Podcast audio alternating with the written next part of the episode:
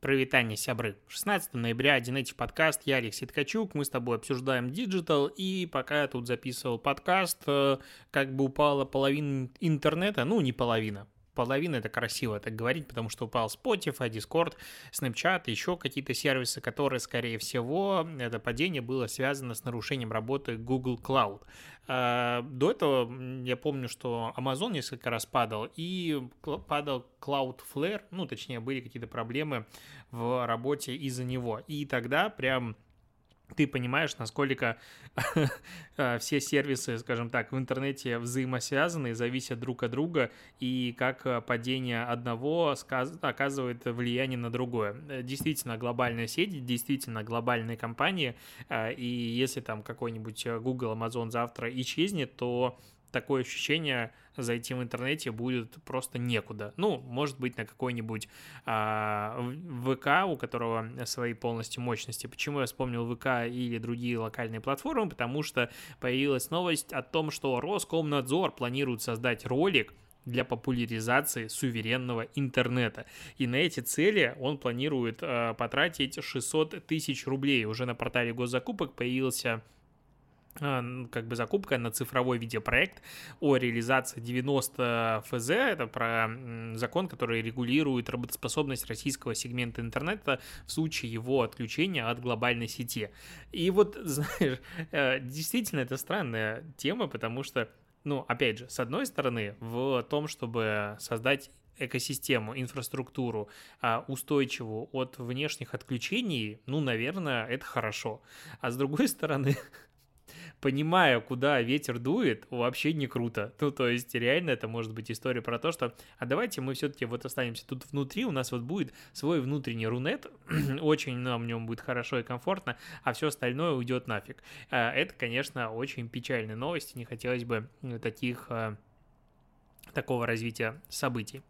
А, Папа Джон сменил логотип, и я такой посмотрю на этот логотип Папа Джонса новый, такой, чё? Вот удивительная история, что я как-то в пиццерию Папа Джонс в своей жизни, ну, не сильно ходил, как-то он появился в Беларуси достаточно поздно, а когда открылась эта сеть, она стоила что-то как-то, ну, слишком дофига денег для меня, студента, я просто помню, как сколько стоила пицца, такой, чё, да я за эти деньги две куплю. А, но какая-то внутренняя любовь к тому, что, ну, это же Папа Джонс, откуда-то есть. Не понимаю откуда, но вот у меня внутренне такое, ну, положительная оценка бренда существует. Хотя сейчас я люблю пиццу римскую формата такого или чего-то еще. Короче, э, классическую итальянскую в разных вариантах пиццу, я ее люблю, не американский манер. Но при этом, вот я глядя на обновление логотипа Папа Джонса, у меня внутри что-то обрывается. Исчезает вот эта вот зеленая классная рамочка. Ну, опять же, если рассматривать логотип сейчас, то ты такой, в смысле, это вот у вас был такой логотип, вот этот, этот из э, стоковых, как сказать, ленточка стоковая, которая есть клип-арте, э, не знаю, Microsoft Office, э, у вас была сверху пицца, и это все было нормально, ну, то есть логотип, очевидно, вот он, ну, не то что устаревший, но он такой классический. И классно было, ну, он создавал классное ощущение, как будто бы. Новый, убирается эта зеленая рамочка, шрифт становится более насыщенно красным, и снизу появляется надпись типа «Лучшие ингредиенты, лучшие ингредиенты, лучше пицца». И я вот на это смотрю, и прям такое ни о чем. Ну, как выглядит этот вот, э, на макете э, у пиццерии Папа Джонс. Ну, прям как будто душа потерялась. Вот, самое правильное, мне кажется, описание обновления этого фирменного стиля. Исчезла душа. Исчезла душа из логотипа, из бренда. И такой смотришь, ну, блин, что-то отстой какой-то. Я туда не ходил, и вряд ли туда еще и приду с таким новым логотипом. Но, опять же, скорее всего, они что-то знают, хочется сказать. И, наверное, какая-то идея в этом есть наверное. А, тем временем Microsoft возвращает синий экран смерти Windows 11. Хотелось бы сказать, что Microsoft сделал такую систему, что синего экрана смерти больше никогда не будет. Вот эта новость была бы более интересной, согласись. Здесь же речь о том, что э, в Windows 11 этот экран смерти был черным, но теперь его вернут все-таки в классический синий вариант. Я вообще не понимаю, зачем его было перекрашивать. на своем ноутбуке Huawei я к нему так сильно привык, что, ну, увидеть какого-то другого цвета логотип было бы странно. Я, кстати, вот подумал, что надо попробовать винду обновить, может, тогда будет меньше крашиться, но это какая-то беда-беда, и, может, пойду на сервис, отнесу. А, вспомнил, почему я все-таки ушел со своего старого ноута и купил себе MacBook Pro. Мне все доказывают, что это там проблемы с чем угодно может быть, и в том числе с э, проблема может быть с жестким диском, возможно, но, короче, осадочек остался. Э, такие дела. Э, кстати, к Винде я сегодня впервые поставил Windows на iMac. Оказывается, это прям очень просто. Ты ставишь виртуальную машину, которая, опять же, заводится в один клик. Потом она сама тебе говорит, давай установим Windows 10. Сама все устанавливает. Такой, ну, прикольно. ну, реально это, типа, заняло там 10 минут, ну, какого-то гуглинга. Очень прям кайфануло такой установки. Я просто вспоминаю, как раньше было просто установить э, винду типа, просто на ноут. Это вызывало больше геморроя, чем сейчас винду на iMac. Просто чудеса. Чудеса и магия. Еще про чудеса. Яндекс э, сегодня представил бота себе для Яндекс.Дзена, телеграм-бота. Короче, этот телеграм-бот, если добавить в администраторы своего телеграм-канала, позволяет э, кросс-постить контент из своего телеграм-канала в канал на Яндекс.Дзене. Он поддерживает только текст до полутора тысяч символов, не понимаю, откуда такое ограничение, а, и не поддерживает медиаматериалы, там, типа div или что-то еще. В целом очень прикольная штука. А, почему? Потому что я по-прежнему убежден, что текстовый интернет, я его называю стендалон как бы, но Яндекс э, Дзен здесь не совсем такая платформа, хотя очень похоже на то, что, про что я говорю, ну, типа как Dinative.ru, мой блог. Он все еще существует, живет, и поискового трафика безумное количество есть. И контентные запросы аудитории, они, ну, растут, их все еще ищут и решают свои проблемы и так далее. Телеграм, он такой же, по сути, как и социальные сети. Соответственно, ты публикуешь какой-то контент, и про него через какое-то время очень быстро все забывают. И еще не читает большая часть, как бы, твоей аудитории. Это факт. А, соответственно, Соответственно, искать по телеграм-каналам, ну, прямо редко кто делает. Я ищу только какую-то очень важную информацию, которую помню, что когда-то прочитал, и этот контент реально умирает. Опять же, если зайти в телеграм-канал любой и скопировать ссылку на последний э, пост и вставить эту ссылку просто в браузер, ну или куда, куда угодно, то там будет э, написан номер, по сути, этого сообщения в телеграм-канале в данном. И у меня, допустим, в основном телеграм-канале больше 3300 сообщение опубликовано, то есть постов написано за 5 лет.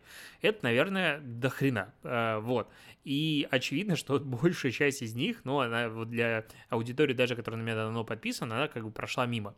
А если же этот весь материал закинуть в какой-то текстовом виде в тот же Яндекс.Дзен, то есть не нулевая вероятность того, что этот контент будет э, дальше жить. Ну, то есть в целом у меня в моем основном блоге есть статьи, написанные 5 лет назад, которые до сих пор получают трафик, на них заходят люди, и все там нормально. И это как бы клево, ну, согласись. Люди туда заходят, все хорошо, они решают какую-то свою проблему. Я э, год назад э, сел, допустим, там 10 или 15 своих каких-то таких э, вечно зеленых материалов, обновил, добавил туда какую-то информацию, изменил дизайн, а в целом поправил текст, потому что я считаю, что я с каждым годом все-таки пишу лучше, э, изменяется речь, ну и плюс какие-то помарки, ошибки а, тоже замечаешь за собой.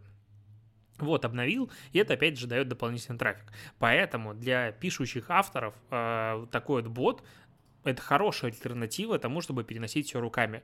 Опять же, у многих есть э, большие предупреждения и, на мой взгляд, часто обоснованные к самой платформе Яндекс.Дзен, ну, потому что, ну, как это, знаешь, вот как бы про ТикТок думают большая часть аудитории, что там тупые танцы и все остальное, про Одноклассники, что там уже аудитория, которая завтра на кладбище, в ВК по-прежнему сидят студенты, либо уже оттуда все ушли, ну там есть разные стереотипы.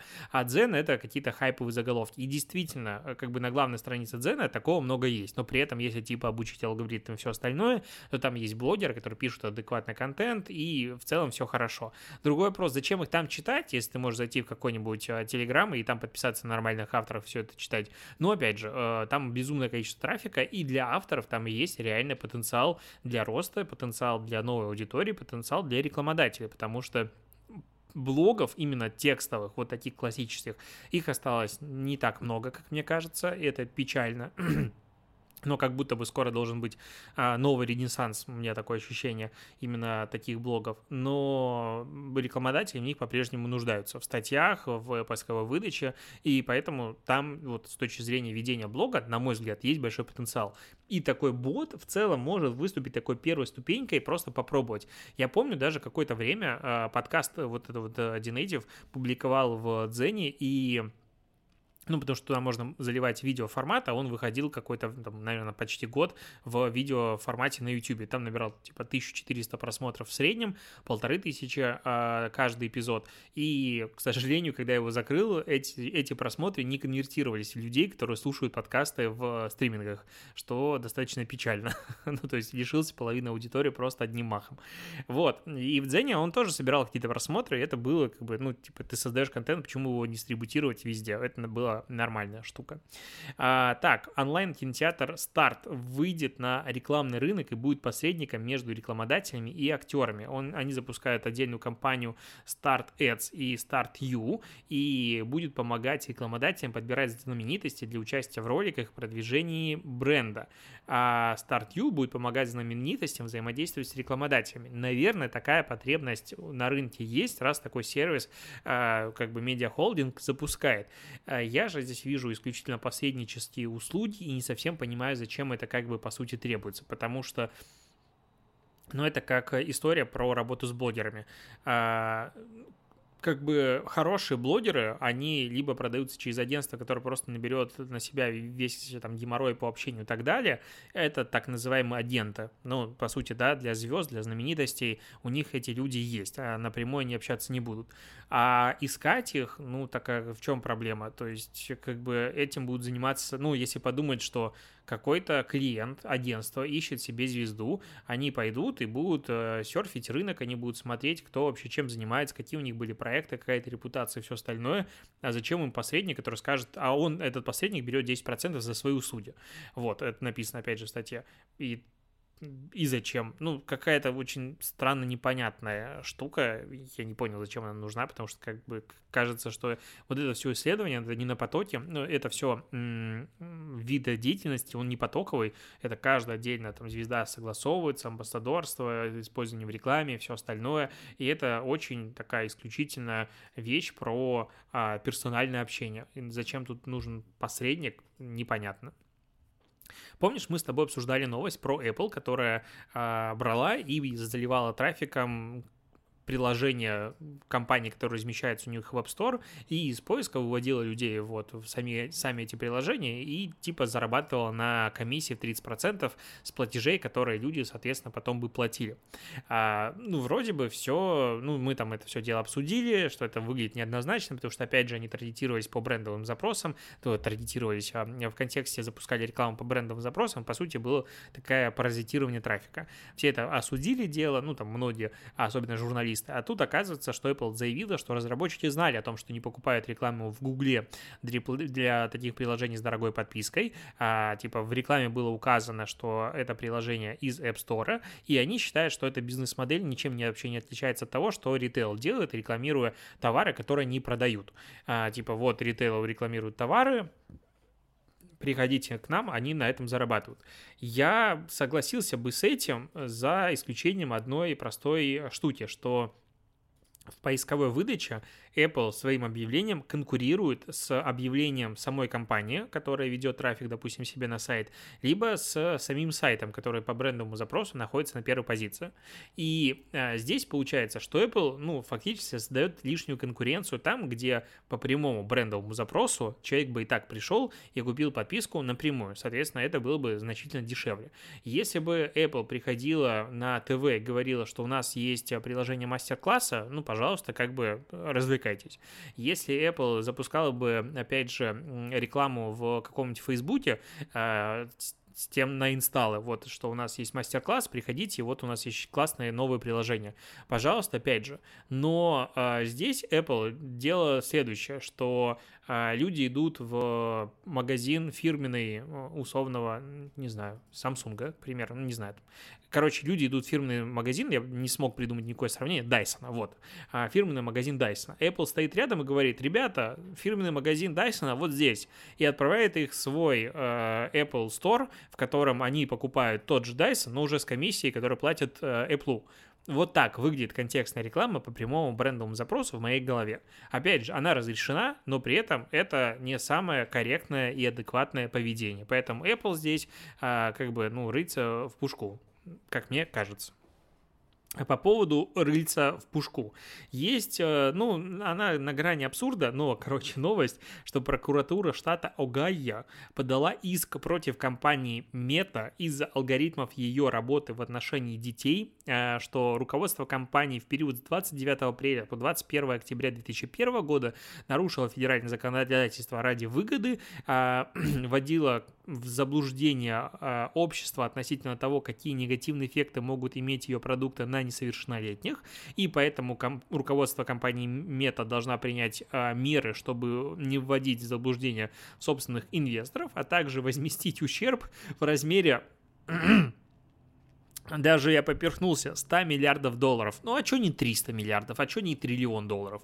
А, короче, на это вот просто шикарно. Там, насколько, опять же, я помню, исследование было о том, что там, типа, 20 девочек, а, у них было какие-то негативные последствия того, что они используют Инстаграм а, на, ну, не то, что на психику, а что-то, короче, они не такие счастливые были, потому что они смотрят на сверстниц, которые более успешные, которые более а, красивые, допустим, в каком-то виде, которые более худые, да какие угодно могут быть, и из-за этого они испытывают негатив. Но я не сильно понимаю, опять же, почему именно Инстаграм в данном случае виноват, э, потому что их алгоритмы показывают тот контент, который они хотят увидеть, потому что у девочек есть глаза, потому что на девочек, в принципе, и на мальчиков в этом возрасте все оказывает негативное влияние.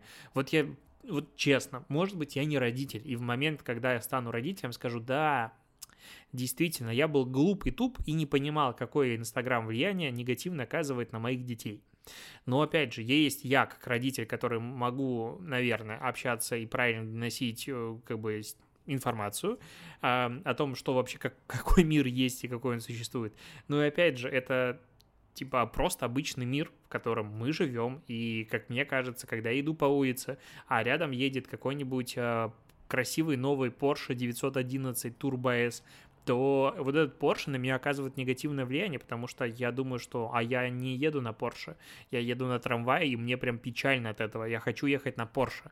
Давайте запретим Porsche? Ну, то есть вот что, по сути, это про, история про то, что а, социальные сети, да, в принципе, интернет позволяет быть ближе к информации, которая, а, ну, из-за которой ты чувствуешь себя несчастным. И если ты не учишься с этим жить, если ты недоволен своей жизнью, то проблема скорее в тебе.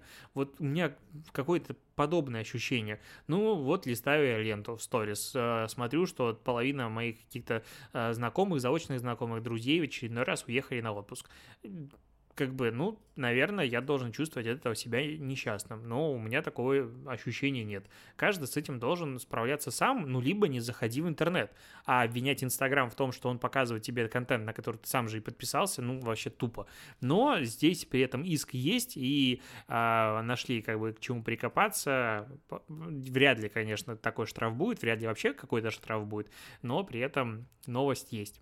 Обсудим классную рекламу, а, потому что я честно наконец-то досмотрел, и вот я давно не помню, чтобы я прям так взоржал в голос, скажем так. Короче, реклама называется, ну, это Икея, а, иногда надо уйти, чтобы стать ближе. А, свершилось чудо, ваш ребенок опять с энтузиазмом ждет Новый год. Короче, показывает какого-то молодого парня, который делает вот все прям к Новому году, то есть он почувствовал дух Нового года. У него там синие волосы, непонятно зачем, но вот есть синие волосы, типа показать, что он, наверное, молодой и смелый, он а, там встает, он на календаре зачеркивает дни, оставшиеся до Нового года, он ходит с папой, выбирает елку, запаковывает подарки в упаковочную красивую бумагу, с мамой готовит, пылесосит, стол выносит, весь такой молодец, все накрывает на стол, мама на это дело а, смотрит и смотрит с грустью, сзади выходит папа, и они, короче, сваливают, потому что потому что это первый Новый год а, сына, который он проводит сам, а родители уходят типа потусить, и тут вот видно на фоне, что идут к нему его друзья, правда, там почему-то а, два парня, две девушки, ну, видно, что они идут к ним, то есть парень будет этот молодой встречать Новый год один, не совсем понял. И вот, и, короче, как бы реклама в том, что сын впервые встречает Новый год сам, поэтому так его ждал, а вы как бы свалите, а Икея в этом деле ну, как будто помогает. А очень, ну, нестандартная вот эта вот, как бы, модель, потому что Новый год в, э, в рекламе это всегда в семейном кругу, встретились возле а, там телевизора или чего, ну, потому что всегда возле телевизора, за столом, все, встретили Новый год, и так прям хорошо. И вот я знаю, знаете, вот отдельная мысль, мне готовиться к Новому году и ждать его нравится намного больше, чем сам Новый год. Я его просто вот саму новогоднюю ночь терпеть не могу, потому что ты ее типа ждешь, Потом вот, когда начинается, типа, ты такой доготавливаешь салат, ты садишься, ну, вот если, допустим, у меня почему-то всегда он в домашнем кругу, я его люблю дома отмечать, встречаешь, Новый год ждешь, вот он наступает, и только, и чё? То есть вот новогодняя пора намного более кайфовое ощущение, чем сам Новый год. Ну ладно. А, а реклама шикарно бьет ну, в, в историю о том, что дети, когда они переходят какую-то пару, действительно хотят встретить Новый год сами. Это смело. Снял Найшулер. Удивительно, что без взрыва, без ничего такого, но мне реклама реально понравилась. Прям какое-то послевкусие такое прикольно остается, что Икея меня понимает. Удивительно, что они осмелились на такую э, рекламу. Кстати, по поводу новогодней рекламы. Тут Теска, это получается, ну, ритейл, снял рекламу на рождественскую 90-секундную, в котором все готовятся в Англии к Новому году. И она прям ты знаешь, я ее смотрел и пропитывался духом Рождества. То есть у меня прям внутри такое, о, блин, хочу вот то же самое. Удивительно, почему, но, короче, был, она какая-то такая прикольная, легкая, э, слишком слюнявая, но легкая. Но, опять же, она учитывает контекст про маски, про то, что опять мы встречаемся, не встречаемся, про там держите дистанцию и про Санта-Клауса, а, который все переживают, что его, возможно, посадят в карантин, потому что он приезжает из-за границы и на две недели, но тут он на границе показывает э, на смартфоне, что он вакцинирован, зеленый QR-код, и его пропускают, и все от этого радуются. И что ты думаешь? В итоге а, поступило более полутора тысяч жалоб на эту рождественскую рекламу на супермаркеты Теска, потому что что Санта-Клаус демонстрирует QR-код, а антипрививочники возбудились из-за этого и типа вот вы пропагандируете прививку, и это дискриминирует нас, дебилов, которые не хотят вакцинироваться, и поэтому вот дайте нам умереть просто в стороннике, но мы не хотим видеть, что Санта-Клаус вакцинировался. И поэтому вот они даже запустили уже э, хэштег э, бойкот Теска, призывом бойкотировать торговую сеть, и боже-боже, и сотни гневных комментариев есть, ну и там разрывают крупные карты. Я всегда с этого так, ну, как бы прикалываюсь, а, как бы, а куда ты денешься? Ну, ну, как бы, мне кажется, Теска это типа уровня, хотя, хотя, вот я, допустим, во вкусил что-то больше, наверное, не хожу сейчас. И как-то у меня обида осталась на них после последней их а, отзывной кампании, назовем это так. И вот, наверное, может это сыграть какую-то роль. Ну, хотя, как бы, в оборотах Теска вряд ли это компания что-то сыграет. Но реклама милая, реклама прикольная, а, забавно, как а, если ты показываешь QR-код, то все, теперь э, тебя обижаются антипривычники, потому что оставьте нам право не прививаться. Ну, как бы... Ну, такое себе, да, э, согласись. А еще одну статью нашел на индексе, ее, точнее, перевод э, с The Guardian. это просто тоже. А, исследователи э, создали три поддельных аккаунта. Это значит, прям мы сейчас э, Facebook прям возьмем, и он не узнает о том, что мы тут его исследуем, и вот все про Facebook узнаем. Они создали три поддельных аккаунта 13-летнего и двух 16-летних подростков, и с них а, просматривали, какие данные Facebook, Instagram, Messenger собирают, когда а, пользователи посещали разные сайты. И выяснилось, что они собирают данные с других вкладок браузера и страниц, которые открывают дети. А, ну, то есть, соответственно, ты сидишь в Facebook, ты открываешь, не знаю, Amazon, и вот Facebook об этом узнает, какие там, что он добавляет и все остальное. И ай-яй-яй, вы тут собираете данные о наших детях, и так нельзя, и бла-бла-бла, но по факту, ну, я такой, подожди, подожди, а в чем они предъявляют? В том, что компании ставят пиксель, который собирает данные о пользователях от ну, товара, который не добавляет и все остальное, И, ну, очевидно, что туда попадают дети, потому что они просто трекают данные пользователей. Но так как Facebook, в принципе, запрещает сейчас э, рекламироваться на детей, ну, на людей младше 18 лет, какая проблема? Но данные, типа, собираются, потом это будет использоваться где-то еще, и ой-ой-ой-ой-ой. А, и вот, и поэтому возьмите и откажитесь от сбора таких данных. В целом, ну, наверное, Фейсбуку логично от этого отказаться, просто по причине того, что они используют эти данные никак не будут, и чтобы не воняло, как говорится. Но вот история про то, что когда журналисты говорят, вот исследователи создали три поддельных аккаунта и начали смотреть, какие данные про них собираются, вау, вообще. Я, кстати, ради интереса э, решил запариться и выкачал не за один раз э, данные, которые знает про меня Инстаграм и Facebook запросил данные, не помню, скачал или нет, по-моему, надо, надо докачать. А, короче, Instagram прислал мне ссылку, которая действительно в течение 48 часов, и там было 4 э, файла, которые, ну, 4 архива, которые можно скачать и узнать, что же про тебя знает Instagram. Каждый ну, архив весил, по-моему, по 2,5 гигабайта про меня, только последний весил что-то в районе гига. Причем каждый раз, когда я скачивал, заходил заново скачивать, надо было вводить данные, ну, логиниться заново, потому что вдруг тут кто-то хочет скачать тебе информацию, а с двухфакторкой еще и код каждый раз вводить. И это все скачивалось очень-очень долго, и скорость у них отдачи очень медленная. Но мне прям интересно, что же Инстаграм собрал про мой основной аккаунт, потому что, ну, там реально по 10 гигов информации, и как-то до хрена. Ну просто если представить, что на одного меня есть столько инфы, у инсты больше миллиарда активных пользователей, там 1,2, по-моему, миллиарда а, МАУ, и это только МАУ, а пользователей-то как бы побольше, я думаю, там приближается что-то в районе 2 миллиардов, и про каждого лежит какой-то подобный архивчик, это, блин, сколько места должно просто капец, а это просто данные. А это без учета еще медиафайлов, по идее. А, в общем, интересно, я хочу написать тоже статью, типа, что про нас знает Инстаграм. Вот поисследовать те данные, про которые он, он про нас даст, и поудивляться, о боже, о боже, он наверняка меня слушает. Вот, такие новости к вечеру вторника. Спасибо, что дослушаешь подкаст. Услышим с тобой завтра. Хорошего тебе дня, утра, вечера, ну и так далее. До побочения.